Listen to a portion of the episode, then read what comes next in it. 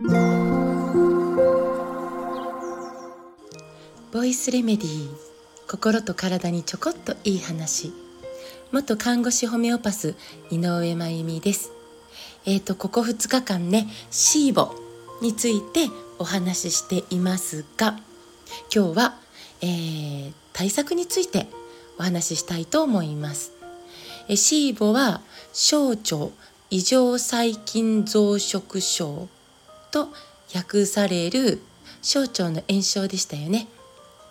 小腸内でたくさんの細菌が、まあ、増えてしまって、まあ、本来ね小腸にはあんまり微生物は必要ないんですなんてだけど、えー、まあ細菌が増えてしまってそのことで、えー、小腸の中で、えー、水素ガスメタンガスねガスが、えー、大量に発生するそのことで粘膜が炎症を起こして消化吸収に大きな問題が起こっちゃうんですよね。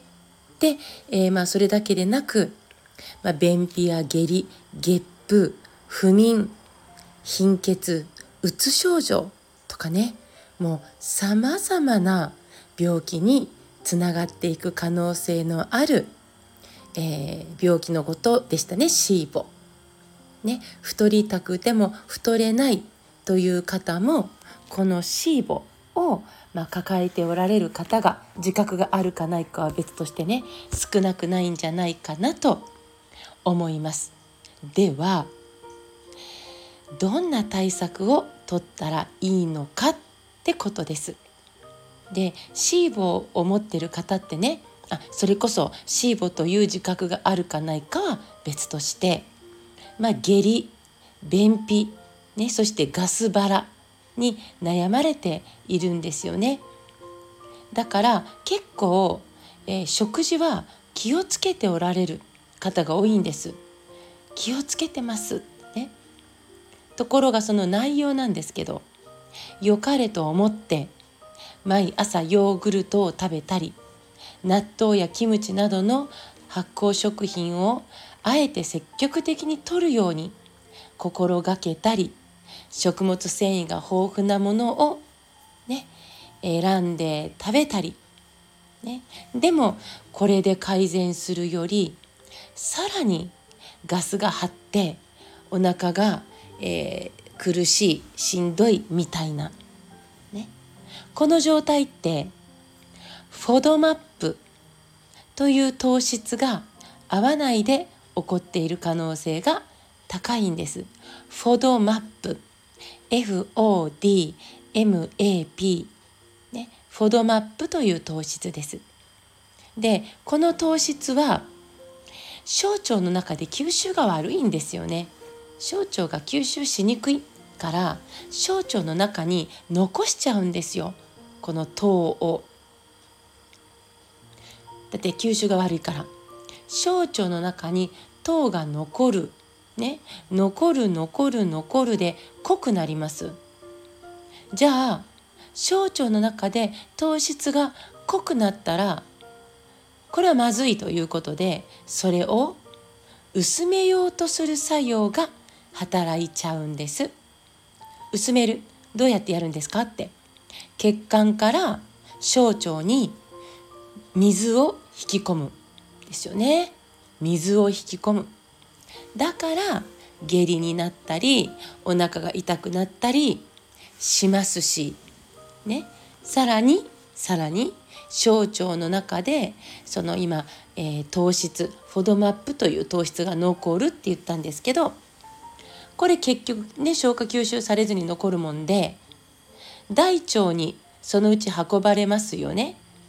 じゃあ大腸に運ばれたらこれフォドマップ糖質悪玉微生物のご飯になっちゃうんです。ね、そうすると今度はガス腹が起こってしまうっていうことなんですよね。でこのフォドマップという糖質なんですけどこれが多く含まれているものを一旦やめる減らすということをやってみるんです。それで症状が良くなればやっぱりシーボだったってわかるんで、ね、もしフォドマップ糖質でこれが原因で体調が悪いとかねそういう時はこの糖質を減らすだけでも見違えるように元気になっちゃったりするんです。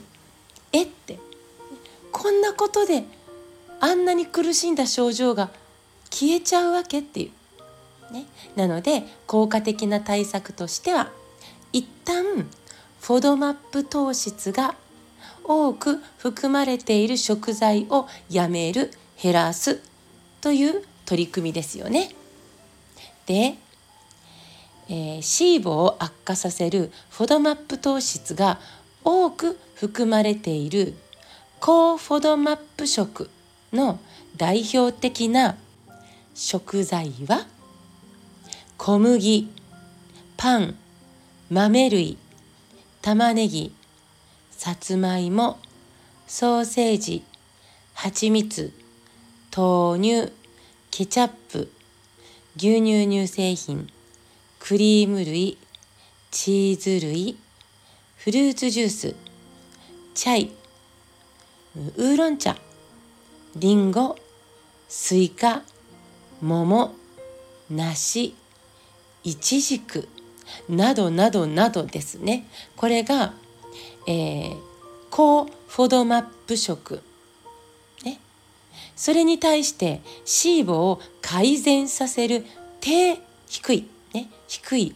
低フォドマップ食はご米。ご飯ってことですね。米そばタピオカビーフントマトブロッコリーかぼちゃ大根レタスキャベツベーコン豚肉牛肉鶏肉魚介類えー、なんだっけこれあくるみだ。くるみとそれから栗。お味噌オリーブオイル。ココア、えー、豆腐メープルシロップバターコーヒー紅茶ビール水 バナナメロンキウイパイナップルなどなどです。一時的に改善させる方の食材を選ぶだけでかなり良くなってくるんじゃないかと思います。ネットでフォドマップ食で検索してみてくださいね。またおすすめの本があるんです。ね、タイトルは新しい腸の教科書健康な体はすべて腸から始まるというタイトルの本です。ね、新しい腸の教科書健康な体はすべて腸から始まる。ねえー、枝明さんが書かれた本です。こちらも、えー、とってもね読みやすくまとまっているのでよかったら是非、えー、読んでみてくださいね。今日も最後まで聞いてくださってありがとうございます。また明日お会いしましょう。